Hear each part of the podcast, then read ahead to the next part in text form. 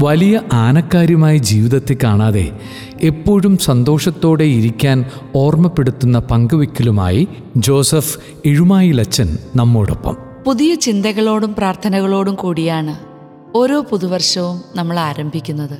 തീരുമാനങ്ങൾക്കും വിലയിരുത്തലുകൾക്കുമുള്ള സമയം കൂടിയാണല്ലോ പുതുവർഷാരംഭം. മൂന്ന് കാര്യങ്ങൾ പ്രധാനമായും നമ്മുടെ ചിന്തയിലേക്ക് കൊണ്ടുവരുന്നത് നല്ലതാണെന്ന് തോന്നുന്നു. മൂന്ന് ഇംഗ്ലീഷ് വാക്കുകളാണവ. ബി താങ്ക്ഫുൾ നന്ദിയുള്ളവരാകുക. ബി ഹോപ്പ്ഫുൾ പ്രത്യാശയുള്ളവരാകുക. ബി ജോയ്ഫുൾ സന്തോഷമുള്ളവരാകുക. ഇവയെല്ലാം തന്നെ നമുക്കുണ്ടായിരിക്കേണ്ട മനോഭാവങ്ങളാണെന്ന് തോന്നുന്നു. ഒരുപക്ഷേ നമുക്കിത് കേട്ടിട്ടുള്ളതും അറിയാവുന്നതുമായ കാര്യമായിരിക്കാം. എന്നിരുന്നാലും വളരെ പ്രധാനപ്പെട്ടതും അടിസ്ഥാനപരവുമായിട്ടുള്ള കാര്യങ്ങളാണിവ. നന്ദിയുള്ളവരാവുക. പുതുവർഷത്തിലേക്ക് നമ്മൾ കടന്നിരിക്കുന്നു എന്നത് തന്നെ നന്ദി പറയേണ്ട കാര്യമാണ്. രണ്ടായിരത്തി ഇരുപത്തി ഒന്നിൽ നമ്മൾ കാണുകയും സംസാരിക്കുകയും ചെയ്ത എത്രയോ ആളുകൾ രണ്ടായിരത്തി ഇരുപത്തിരണ്ടിൽ നമ്മുടെ കൂടെയില്ല. കോവിഡും അതുപോലെയുള്ള മറ്റ് അസ്വസ്ഥതകളുമൊക്കെ നഷ്ടങ്ങളായി നിൽക്കെ തന്നെ അതിനിടയിലും എന്തുമാത്രം കാര്യങ്ങളാണ് ദൈവത്തിന് നന്ദി പറയാൻ നമുക്കുള്ളത്? നമ്മളെപ്പോഴും നന്ദി താങ്ക് യു എന്നൊക്കെ പറയാറുണ്ടെങ്കിലും അതിൽ എത്രത്തോളം ആത്മാർത്ഥതയുണ്ടെന്നും ഉള്ളിൽ തട്ടിയാണോ പറയുന്നതെന്നും നമ്മളൊന്ന് പരിശോധിക്കേണ്ടതുണ്ട്. മാതാവിന്റെ കൃതജ്ഞതാ സ്തോത്രം ഏറ്റവും നല്ല ഉദാഹരണമാണ്. ഞാൻ ഒന്നുമല്ല എന്ന തിരിച്ചറിവിൽ നിന്നാണ് ഇത് സംഭവിക്കുന്നത്. പത്തു കുഷ്ഠരോഗികളെ സുഖപ്പെടുത്തുന്ന സംഭവത്തിൽ ദൈവം ഇപ്രകാരം ആഗ്രഹിക്കുന്നുണ്ട് എന്ന സൂചനയും വചനഭാഗത്ത് നമുക്ക് കാണാം. നന്ദി പറയാൻ വന്ന ഒരാളോട് മറ്റൊൻപത് പേർ എവിടെ എന്ന ചോദ്യത്തിലൂടെ. വിശുദ്ധ മത്തായിയുടെ സുവിശേഷത്തിൽ കൊറോസിൻ നിനക്ക് ദുരിതം ബെത്സെയ്ത നിനക്ക് ദുരിതം എന്നൊക്കെ പറയുന്നത് നാം വായിക്കുന്നുണ്ട്. ഈ നഗരങ്ങൾ സുവിശേഷത്തിൽ അധികമൊന്നും വരുന്നില്ല. യേശു അവിടെ പോകുന്നതായിട്ടോ അത്ഭുതങ്ങൾ ചെയ്യുന്നതായിട്ടോ കാണാനുമില്ല. കൗതുകകരമായ ഒരു കാര്യം എന്തുകൊണ്ടാണ് ഈ നഗരത്തിന്റെ പേരുകൾ വിശുദ്ധ ഗ്രന്ഥത്തിൽ വരാത്തത് എന്നതാണ്. നമുക്കറിയാം സുവിശേഷം ആദ്യകാലത്ത് വാമൊഴിയിലൂടെ പറഞ്ഞു പറഞ്ഞ് കൈമാറി വന്നിട്ടാണല്ലോ വരമൊഴിയായി പിന്നീട് നമുക്ക് ലഭിക്കുന്നത്.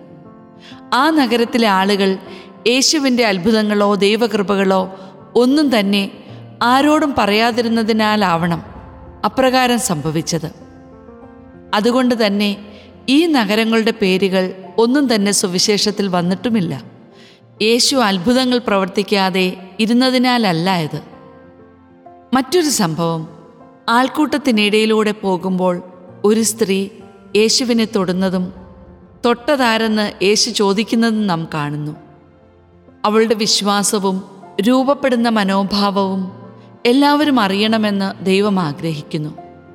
യേശുവിന്റെ ചോദ്യത്തിന് മറുപടിയായി ആ സ്ത്രീ തിരക്കിൽ നിന്നുകൊണ്ട് തന്നെ നടന്നതൊക്കെ പറഞ്ഞിട്ടുണ്ടാവണം. അനുദിന ജീവിതത്തിൽ താങ്ക് യു എന്ന വാക്ക് നമ്മൾ പലതവണ ഉപയോഗിക്കുന്നവരാണല്ലോ. സത്യത്തിൽ ഹൃദയത്തിൽ തട്ടിയാണോ നന്ദി പറയുന്നതെന്ന് നമ്മൾ ചിന്തിക്കേണ്ടിയിരിക്കുന്നു. നന്ദി എന്നത് നമ്മുടെ ജീവിതം കൊണ്ട് പറയേണ്ട ഒരു കടമയാണ്. ഒരു പക്ഷേ ഒരുവന്റെ ജീവിതത്തിൽ കിട്ടാവുന്ന മോശപ്പെട്ട ഒരു കമന്റ് എന്ന് പറയുന്നത് നന്ദിയില്ലാത്തവൻ എന്നതായിരിക്കും.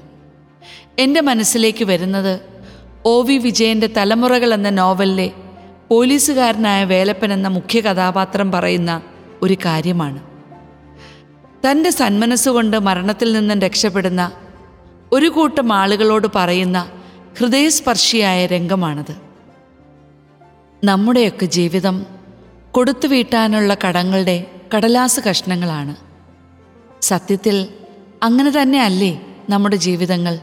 സ്നേഹത്തിന്റെ ക്ഷമയുടെ പരിഗണനയുടെ അങ്ങനെ ദൈവത്തിൽ നിന്ന് ദാനമായി കിട്ടിയതൊക്കെ മറ്റുള്ളവർക്ക് തിരികെ കൊടുക്കാനുള്ള കടങ്ങളുടെ കടലാസ് കഷ്ണങ്ങൾ. അതുകൊണ്ട് നമുക്ക് നന്മ നിറഞ്ഞ ഒരു ജീവിതത്തിന്റെ ഉടമകളാകാം.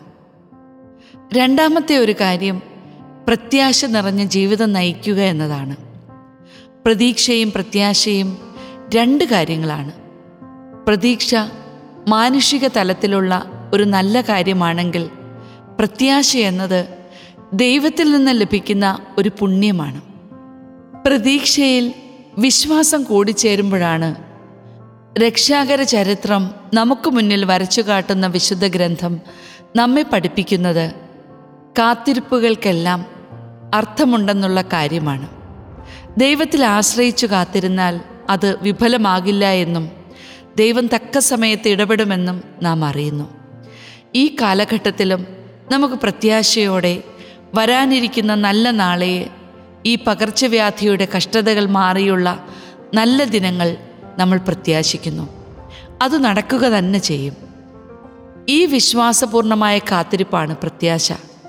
നമ്മുടെ വ്യക്തിപരമായ ജീവിതത്തിലും ബുദ്ധിമുട്ടുകൾ പ്രശ്നങ്ങൾ പ്രതിസന്ധികൾ എല്ലാമുണ്ട്.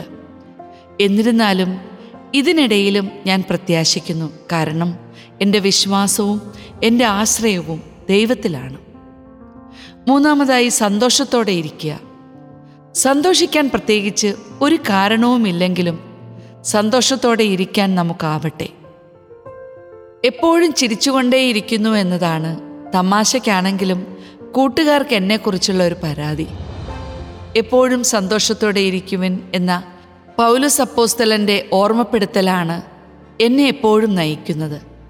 സന്തോഷമുള്ളവർക്കല്ല എപ്പോഴും നന്ദി പറയാനാവുന്നത് മറിച്ച് നന്ദി നിറഞ്ഞ ഹൃദയമുള്ളവർക്കേ എപ്പോഴും സന്തോഷിക്കാനാവൂ. അർഹിക്കാത്ത പലതും എനിക്ക് നൽകി എന്നെ കൊണ്ടു നടക്കുന്ന ദൈവത്തിനാണ് ഞാൻ നന്ദി പറയുന്നത്. ചുരുക്കത്തിൽ നന്ദിയുള്ള ഹൃദയത്തോടെ എപ്പോഴും പ്രത്യാശയിൽ ജീവിക്കാം. ഓരോ നിമിഷവും സന്തോഷത്തിലായിരിക്കാം. ദൈവം നമ്മെ അനുഗ്രഹിക്കട്ടെ. അതായിരിക്കട്ടെ നമ്മുടെ ജീവിതത്തിന് അടിസ്ഥാനം.